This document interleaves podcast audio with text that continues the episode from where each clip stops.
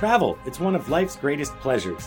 When we journey abroad, we discover new places and meet fascinating people, but we also gain perspective and take on a wider view of the world around us. That was Trevor Ranges, and I'm Scott Coates. After more than twenty-five years living and working in Asia, we've developed an amazing network of interesting characters throughout the region. Talk Travel Asia is our way of sharing them with you. Plug in and get connected to hot tips, interesting perspectives, and expert travel advice as we cultivate travel insight through intelligent conversation. Welcome to a special episode of Talk Travel Asia. Today we're going to be talking about traveling in Nepal post-earthquake. As every week or two, I'm here with my co-host, Scott Coates. How are you doing today, Scott? Good, man. I am in Kuala Lumpur, you are in Bangkok, and we decided that following the two earthquakes in Nepal and having good personal connections there, it was time to talk a little bit about it. So obviously on April twenty-fifth, a seven point eight earthquake hit Nepal, centered in the Gorkha region, which is sort of midway between Kathmandu and Pokhara. About eight thousand plus are dead, uh, many without homes, of course, injured. People are trying to rebuild their lives. Then another one hit on May twelfth, a seven point three. And everyone's always knowing another quake was due. The last big, big one was in nineteen thirty-four.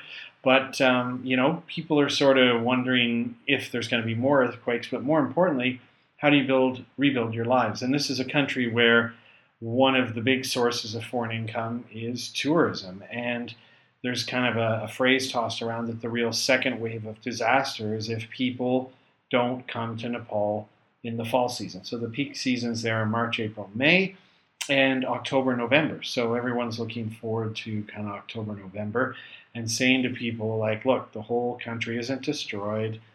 Kathmandu's still working. The best thing you can do to help is to still come on your trip. So we're going to talk to a good friend, Mads Mathiesen, about that and uh, get into it a bit more. But before we go further, uh, why don't you tell us about our sponsor today, Trevor? Yeah, today's sponsor is Beervana. Beervana is a craft beer distributor importing and distributing tasty American, Norwegian, Japanese, and other specialty beers uh, from around the world into Thailand, Khon Kaen, uh, Bangkok, now Vietnam, and soon mm. to be Indonesia. Uh, full disclosure, I love beer. Mm. How about you, Scott?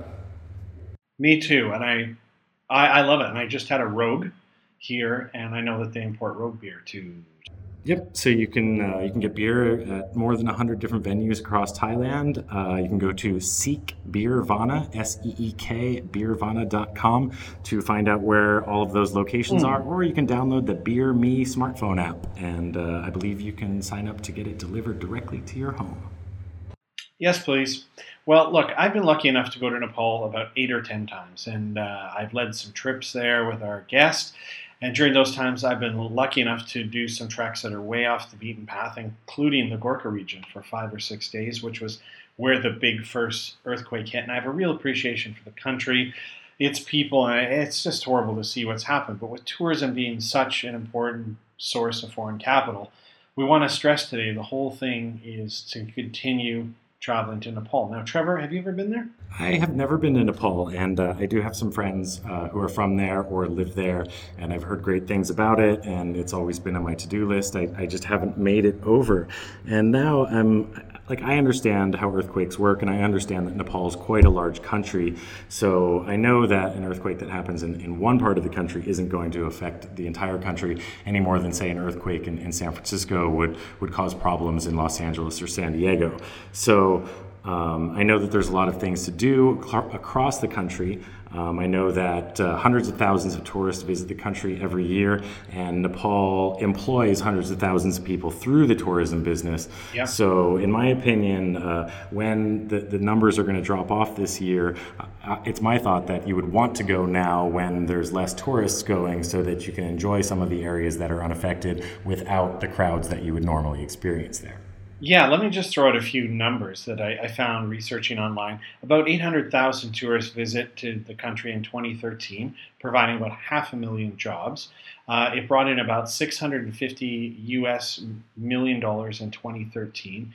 And, um, you know, it, it's just crushing it. I mean, it, it's without that money coming in, um, the country's in dire shape. So, again, I've talked to Mass prior to this interview. I've talked to some other friends I have there, and, and he's going to say the same thing. But I think the big message of this episode is is travel to Nepal, spend more, travel awesome, or, or travel often. But uh, yeah, maybe we should talk to a real Yeah, expert. You know, because, sorry, yeah. Scott, I was just going to say that, you know, a lot of people probably have donated money and they're like, you know, your, your donations are, are certainly helpful because they do need to, to rebuild a lot of people's homes or provide medical supplies or, or whatnot. But the bottom line is just that a lot of people's bread and butter is based in, in the tourism industry that they don't need like a one-time gift for. You know, the, the industry requires people to travel there. Um, there's lots of attractions that Mass is going to tell us about, and uh, we're just hoping that people don't write it off just because uh, they had this disaster recently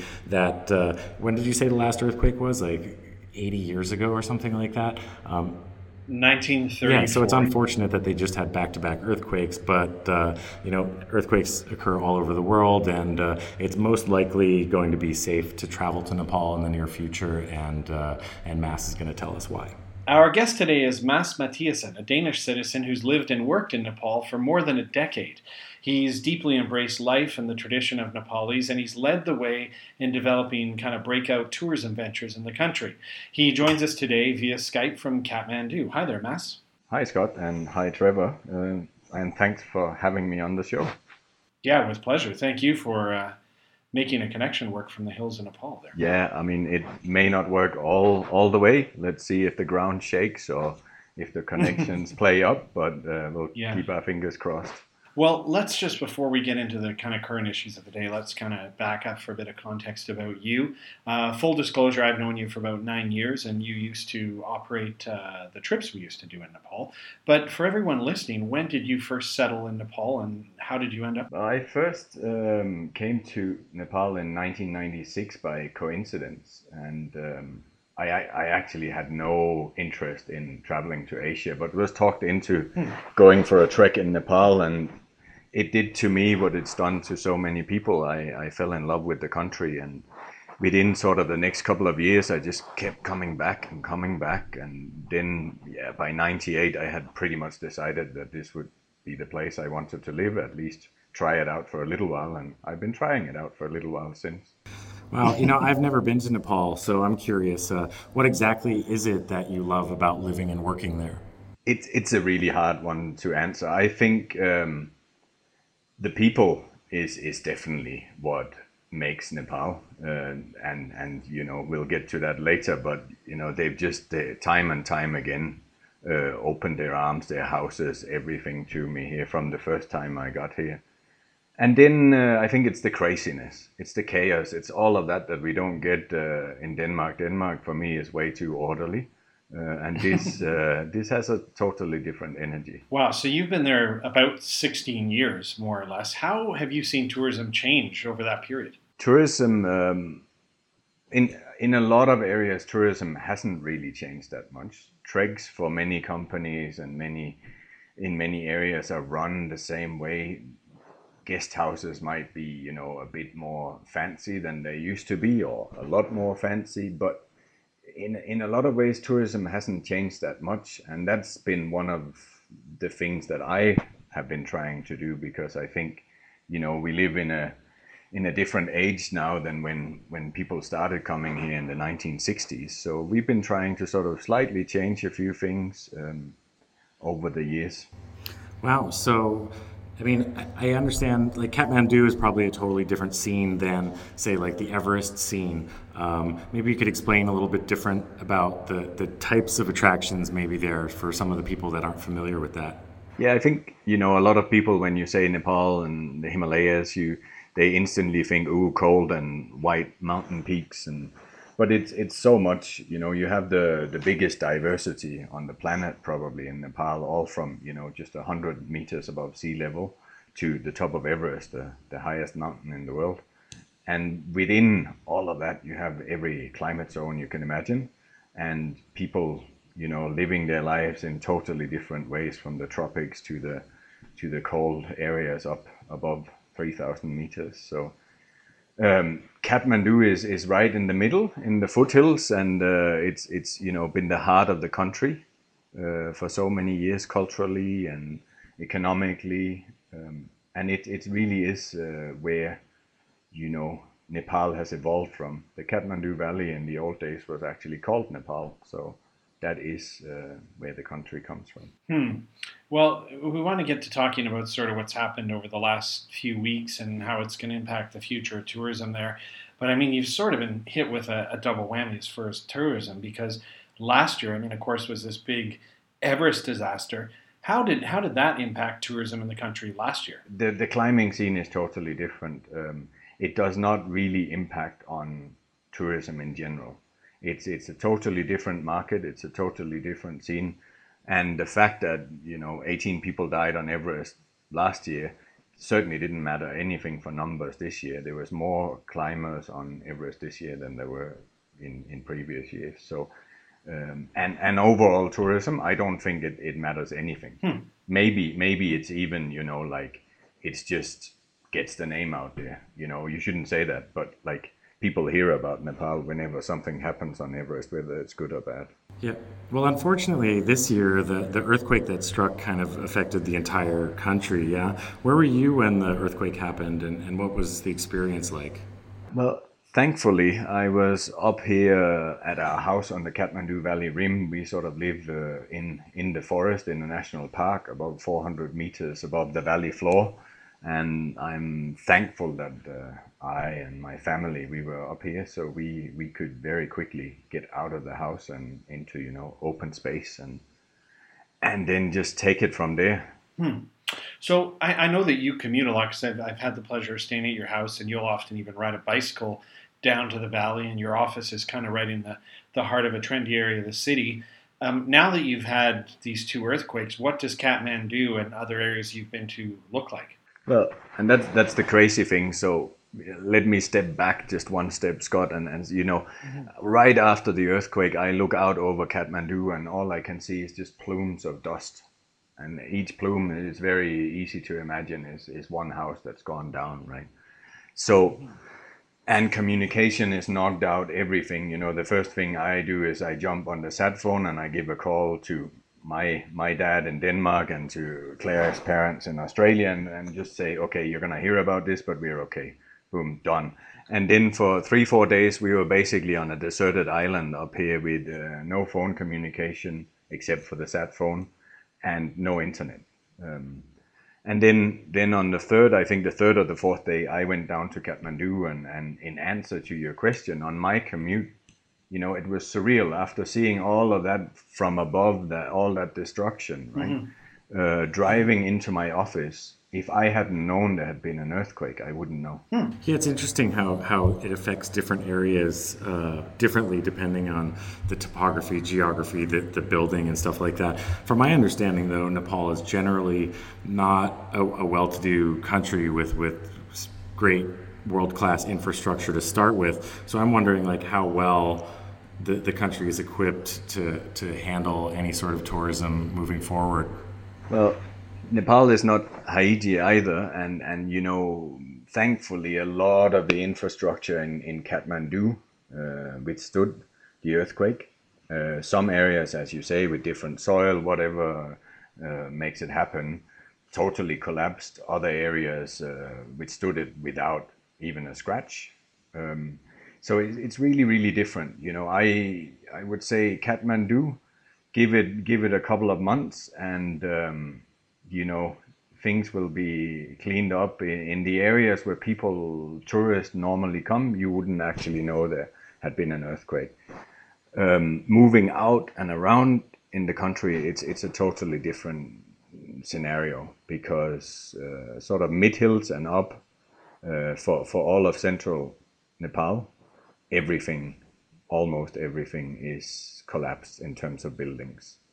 Um, so, so obviously that part of Nepal, um, tourism is not going to recover very fast. You know, I've been lucky enough to travel to a number of areas courtesy of you. I mean, we trekked the Gorkha area, you took me there years ago and whatnot, but despite feeling like I've been a lot of places, when I look at the map in Nepal, people, you know, picture it's a small country, but it's very mountainous, and I've really been very, very few places. So when this happened, I kind of thought back to when I was living in Thailand when the tsunami hit in two thousand four. And I was in Bangkok and this tsunami hit way down in the southwest. And I remember people calling me saying like, oh, are you okay in Bangkok? Is it flooded? And they had this picture like the whole country's covered in water. And it, I immediately sort of drew parallels to what's happened in Nepal. And I'm thinking, okay, you've said there's mid-hill areas that are collapsed and whatnot. But looking ahead to kind of the fall season in October and November, I'm guessing there's still tons of areas that you can go to that are just fine. Oh, yeah. I mean, there, there's so many areas that are fine. And, and despite, you know, all the images that have been on, on T V um, since this earthquake happened, you know, Kathmandu, as I said, um, to tourism infrastructure, very little damage. Obviously, there's some of the World Heritage Site that are partially damaged, but it's still one of the most amazing places for cultural heritage in the world. Mm-hmm. And Pokhara, pretty much totally unharmed. Chitwan, the national parks in the south, okay. Nothing's happened. Uh, we've been in touch with most of the trekking lodges up in the Everest region, and the lodges are fine. Some of the older houses in the villages are not.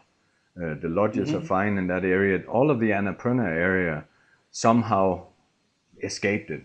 Down low on, mm-hmm. on the eastern side, yeah, again, sort of similar story. Some of the older houses collapsed, but the better tea houses are still standing. Um, but anything up in Upper Mustang, and then you know all everything west of Pokhara. If you if you look at a map of, of Nepal, Pokhara is, is kind of in the middle. Uh, many yeah. people think it's it's Kathmandu, but Pokhara is it's sort of in the middle from east to west, and everything west of, of Pokhara is fine. And there's some amazing trekking out there. So sorry, Trevor. Before you get to your question, just one here, like. I have a really good picture of Kathmandu. I mean, are there still lots of hotels that are just fine? They're standing, they're open for business and whatnot? Any any major hotel is, is open for business and it's fine and it's been cleared uh, by by um, engineers to, to be safe and sound. Um, you know, there's some of the smaller backpacker lodges in, in Tamil that I would not recommend mm-hmm. people going yeah. uh, go and stay in, um, both because of the the way that that area is very, very congested, but also because, yeah, a lot of the buildings in there have been compromised. And it'll take some time to, to clear that mess up. Yeah, see, I think that would be my concern as a tourist. And and I understand that lots of people are, are somewhat ignorant to the plate tectonics and whatnot. I took uh, I took an earthquake quakes class when I was at U S C in Los Angeles. And if you were afraid of going to Nepal because they recently had an earthquake, you should be similar afraid, similarly afraid of going to Japan or going to San Francisco or going to, to Indonesia or you know there's there's hundreds of places around the world that have the potential for earthquakes. I think uh, what I would be most concerned about is staying in a building that's been structurally damaged already. Um, so it's good to hear that there are engineers checking buildings and making sure that they are safe for people to come back to. Um, does does Nepal get a, a large percentage of its economy from tourism? I mean, it's it's not it it, it is a big um, boost to jobs in Nepal. We say for every tourist that comes to Nepal, there's pretty much nine people get a job. Um, so.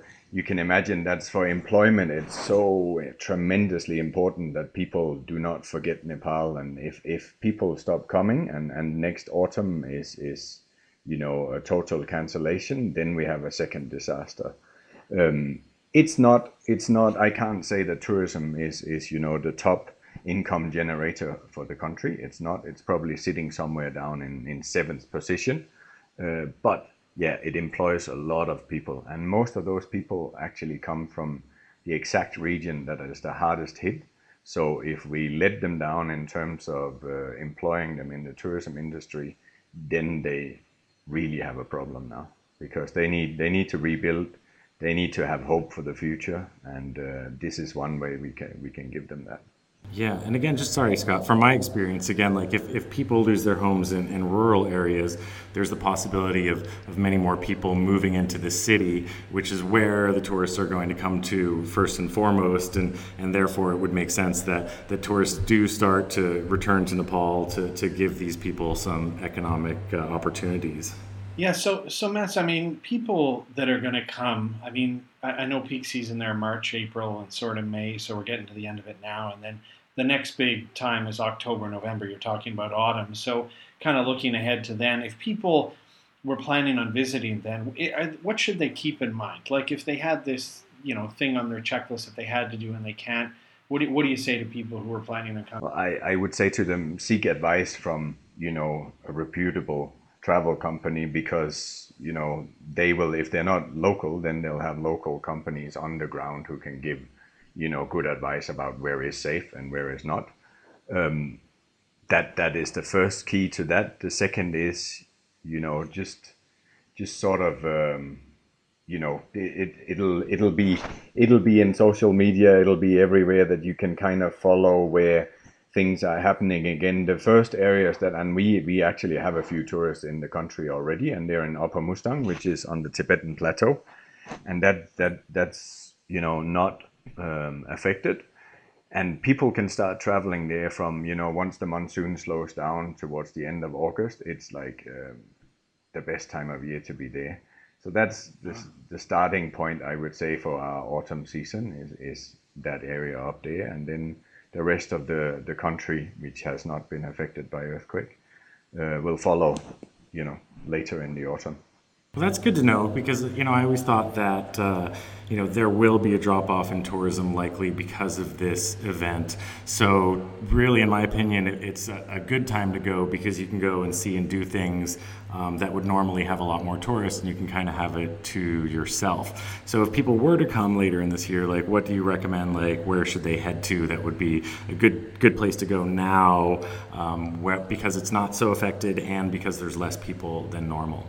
I mean, Everest has always been the draw card. Uh, a lot of people in the autumn, you know, think there's too many people up there. As you say, there's probably not going to be too many people that this year. So if if that's where, you know, you really wanted to go, then that that's probably, it's going to be a good autumn for going there. Uh, but Nepal is so much more than Everest, as we talked about. You know, there's all of these uh, trekking areas uh, west of Pokhara, and uh, they're amazing. And then there's our national parks. Once it starts getting a bit cooler in, into October, our national parks in the south, tigers in Bardia National Park and rhinos in, in Chitwan National Park. It's uh, there's there's so many different things to see and do, and listing them now would um, would take up a lot of time. Well, it, it sounds like what I had suspected. I mean, again, going back to my tsunami analogy, is that most of the country is just fine, and unfortunately only graphic images grab, you know, images on, on T V and get our attention. So going ahead, I mean, people are, are looking at coming in the fall. Kathmandu sounds like it's going to be all right. What are the spots just for people to think like, okay, this fall, I'm not going to go there? The Gorkha area is kind of a no-go for the fall. Is that right? Yeah. So you can, uh, you can see Gorkha, and then anything east of there, as I said, in the mid-hills. So that's anything, you know, kind of above Kathmandu, um, going all, yeah, Langtang is definitely a no-go, and it will be a no-go for quite a few years, unfortunately. Um, but some areas will recover faster than others, but this autumn, anything, you know, Gorkha, um, Ganesh Himal, Langtang, Yugal Himal, Rolvaling, um, anything basically between Annapurna mm-hmm. and Everest is out. Mm-hmm. Um, But for for a number of reasons. Uh, one, the infrastructure is down. Two, I certainly wouldn't recommend uh, people coming for disaster tourism. It's, it doesn't sit well with me on yeah. any account. And you know, the one neat thing about my experiences I've had with you, and that kind of lends to the fact that you can go so many other areas, is that I've, geez, I've trekked with you maybe like eight times now or so, and people always ask me like, oh, so did you go to Annapurna Base Camp? I'm like, nope. Did you go to Everest Base Camp? Nope. Is that you took me to, you know, tracks just south of Kathmandu in the lower mountains. You've taken me out Charikot way. You've taken me out Gorkha way. And the point is, is that basically you can almost get off a bus anywhere and start walking into the hills. So, I mean, there's just countless areas you can go, and I certainly would feel safe to go. And it's good to hear from you that you feel safe. Um, let me just throw one more in there. I mean, we had all hoped that it would just be the, the one big earthquake, and then the second one happens. I mean, what's the mood there now? I know no one can predict it, but are are you and are people kind of thinking there's another one coming, or how long until you start to feel comfortable to go back indoors? Yeah, that, that second earthquake really, um, you know, really busted a lot of people up, more so than the first one, because, you know, the first one happened, people kicked into survival mode and, and you know, did what they had to do, started camping out, everything. Then the aftershocks started dropping off, and boom, we were hit with another big one, right? And and people have been very scared since then. Um, now, it's it's myself included. Uh, I've been going to the office this week. Um, we're beginning to find our feet again and beginning to to get into routines, which is what you have to do to kind of um, get back on your feet. Um, and I think, you know, give it another month and, and see how the aftershakes are. You know, like the scientists say, the the, the chance of another big aftershake is, is are very, very small now, but, you know, that's all statistical. Um, so let us just hope that uh, that the worst is over for now. Yeah, for sure. Well, uh, it's good to hear that there still are some areas worth checking out. And, and like I, I think uh, it it's probably a great time to go this fall uh, if you want to go to some areas that would otherwise be crowded. And uh, I guess it would definitely help some of the people who rely on tourism for their jobs.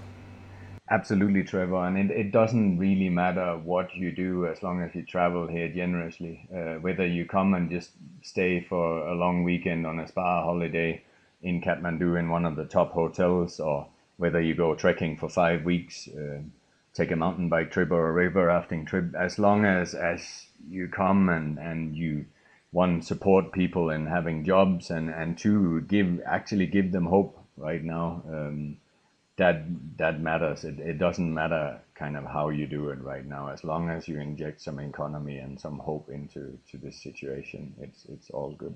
That would be kind of fun. Just a, a final point to throw in is to actually start a relief campaign where instead of raising money, it's it's you know join my relief campaign to go on a great two week trip to Nepal this October. So maybe that's something that we should actually think about doing. That'd be quite fun. But. Uh, Mads, you know, you've been a great friend, and you exposed me to that country and really instilled a, a deep love of it for me. So thank you very much for making time to connect. I know it wasn't real easy for you to do, but thanks for sharing kind of the real deal on the ground with us. I really appreciate it.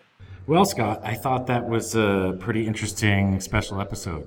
Yeah, that was fascinating, man. And, you know, I've known Mads, as I said, for a long time, about nine years. And, you know, I've got the picture of the country and the picture of his house because I stayed there in May two years ago for a month. And yeah, I just feel so badly for him and the people in Nepal. And I, I said it twice in, in the talk with Mads, is that, you know, it's just so unfortunate that you see images and then the whole country is disaster in people's minds. But it's just not the case, right? I mean, the best thing people can do is is still travel there, is to book a trip even if they weren't going to go there and spend more than they were going to spend. And unfortunately, so many people get scared by those images on T V. I just fear that, you know, he said the second wave of disaster come fall without those tourist dollars is going to happen. But, you know, if you're listening, you were going to go somewhere else, go to Nepal. Yeah, you know what I'm thinking is that, like, I haven't been to Nepal, but I, I've seen it on the map, you know, mm-hmm. and maybe Nepal is kind of a little bit smaller than California, but sideways rather than, than north-south oriented. Right. So the way I think about it is like, okay, there was an earthquake uh, north of San Francisco, so you shouldn't go to San Diego. Like, that doesn't really make sense. You know, if people put it into perspective and think, yeah, you know what, there could be a big earthquake in, in one part of the state or one part of the country that wouldn't really affect the other part of the country at all. Yeah, it, totally. And though, you know, I think Nepal, if you flattened it, it would be twenty-five times larger. So actually area, right? Like you look on the map, you don't think it's that big, but because it's got vertical stuff going on, it's actually twenty-five yeah, times yeah. larger. So it's it's a big place. And just like you said, like because something happened in one place doesn't mean the other's bad. And I mean, if there's one guy I would trust there, it's Mads. Like if he says, you know what, the major hotels and all the kind of ones you'd actually want to sleep in are open and safe, I believe it. And you know, when he said, okay, there's still tons of monuments to see, man, Nepal is like walking through a living museum. So yeah, okay, some towers and things are down, but I mean, I can assure you from many visits that there are no end of cool things to see. So there's still, I'm sure, tons standing, like he said. And uh, yeah, I have said it already, but you know, I, I should try and get my wife and, and myself to go there this fall. Aid relief, treat yourself to a holiday, go spend as much money as you can and just have fun. Yeah, you know, especially because he was saying one of the things he loves about the country is the people, you know. Yeah. So I think that like the resilience of the people would be something that, that you could see and appreciate and, and still experience no matter what the conditions were like uh, geographically. Also, I think, like, obviously people know about Everest and, and people have heard of Kathmandu, but uh, he mentioned something that I didn't think a lot about, uh, despite the fact that one of my A P L P classmates works in wildlife, but there's some amazing uh, outdoor national parks, and he was talking about rhinoceroses and, and wild tigers, and, uh, you know, why not go on some sort of camping trip to the great outdoors? I'm sure like that kind of thing is possible. Well, that's the thing. And before I'd really gone there and, and designed trips with, with Mass and whatnot, I had no idea. It goes from seventy-eight meters near India, this like flat lowlands, right up to the highest point on Earth. So yeah, you have these hot lowlands down there that are absolutely fine. And that's the cool thing about a trip there is in like two weeks or less, I mean, you can have the mountain trekking experience. You can have an amazing old school city experience. You can trek in the mountains. You can go see rhinoceros and tiger in the south. Like, yeah, it doesn't just have to be one thing. There are so many options there. Like, yeah, it, it's incredible. It has such great diversity. Definitely one of my favorite places in the world. And, you know, it has one of the highest return rates of any country in the world. Like, when people go there, man, they, like, really fall in love with the place. Right. You sold me. I mean, again, I don't have that much time to get to go everywhere I'd love to go, and, and we always talk about planning trips together, but uh, you know, I mean, if you're based in Asia here, it's not that far away. Um, it's a bit farther from the States or from Canada, obviously, uh, but I think uh, it's well worth going. Yeah, well, uh, I don't have any more to say on it, but uh, this has been a fun one, a special episode. Uh, we hope you guys enjoyed it. Trevor, why don't you take us out of this one? Okay, Scott, thank you for uh, lining uh, Mads up to talk to us about Nepal, and thanks to everyone uh, who has listened today, and thanks to our sponsor, Beervana. Uh, we hope to talk with you again soon. Thanks for joining us on Talk Travel Asia. We look forward to sharing with you again soon.